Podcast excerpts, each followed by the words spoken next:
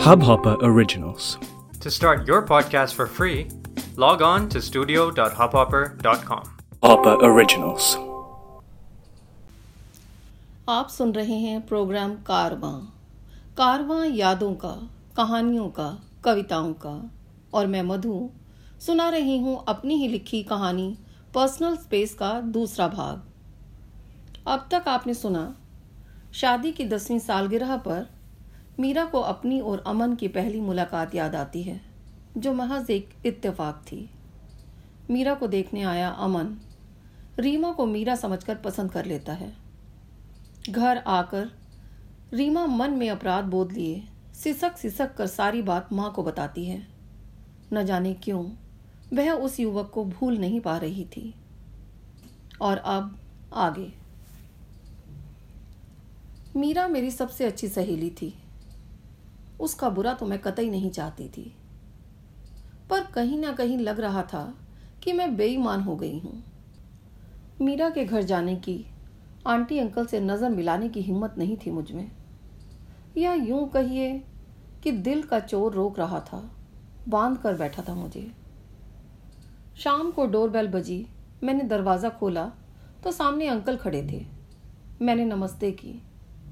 Uncle ने प्यार से सिर पर हाथ रखा और बोले, अरे, तुम तो मीरा से मिले बिना एक पल भी नहीं रह पाती और आज पूरे दो दिन हो गए तुम दोनों को मिले। क्या हुआ? कुछ नहीं अंकल। कॉलेज का प्रोजेक्ट पूरा करने में बिज़ी थी। मैंने बिना नज़र मिलाए सिर झुकाकर जवाब दिया। माँ को बधाई देते हुए अंकल बोले, दया बहन, अमन को रीमा बहुत पसंद है। तुम्हें ठीक लगे तो बात आगे चलाऊं? पर अंकल, ये तो गलत है। वो मीरा को देखने आए थे। मैंने दबे स्वर में विरोध करते हुए कहा। माँ को अंकल की बात सही लगी। मुस्कुराते हुए बोली हाँ भाई साहब बीएड भी पूरा होने वाला है। शादी तो करनी ही है। और वैसे भी इसके बाबा तो हैं नहीं, जो इसके लिए लड़का ढूंढेंगे। आप बात कर ही लीजिए। मेरी ज़िंदगी आसान हो जाएगी। पर मैं इसके लिए तैयार नहीं हूँ। मुझे नहीं करनी शादी वादी कहकर मैं अपने कमरे में चली आई। अचानक आईने पर नज़र पड़ी तो एहसास हुआ कि मैं बिना बात के मुस्कुरा रही थी और मन ही मन दोहरा रही थी, अमन अमन अच्छा नाम है। अगले दिन कॉलेज गई तो गेट पर अमन को देखकर मन में अनजानी सी खुशी की लहर हिलोरे लेने लगी। अचानक से अमन मेरे सामने आकर खड़ा हो गया। और रिक्वेस्ट करने लगा। किसी कैफ़े में बैठे, बात करना चाहता हूँ तुमसे। चाहती तो मैं भी यही थी। इसलिए थोड़ी ना नुकुर के बाद मैंने हामी भर दी। कैफ़े में बैठकर अमन ने सारी गलत फहमियाँ, गिले शिकवे दूर किए और मेरा हाथ अपने हाथों में लेकर मुझे भरोसा दिया कि सारी ज़िंदगी मुझे खुश रखेगा। और फिर सिलसिला शुरू हुआ हमारी मुलाकातों का, हमारे प्यार का। इसी बीच मीरा की शादी हो गई। उसकी ससुराल बहुत अच्छी थी। लड़का आईएएस था। मैं बहुत खुश थी। जैसे मन से कोई बोझ उतर गया हूँ। हमारी शादी की तारीख पक्की होने के साथ ही हमारी मुलाकातें भी बढ़ गई थी। बातों के विषय बदल चुके थे। हम कोई रिस्क नहीं लेना चाहते थे। इसलिए खुलकर एक दूसरे को अपनी ख्वाहिशें बता देना चाहते थे कि बाद में किसी बात को लेकर कोई लड़ाई झगड़ा ना हो।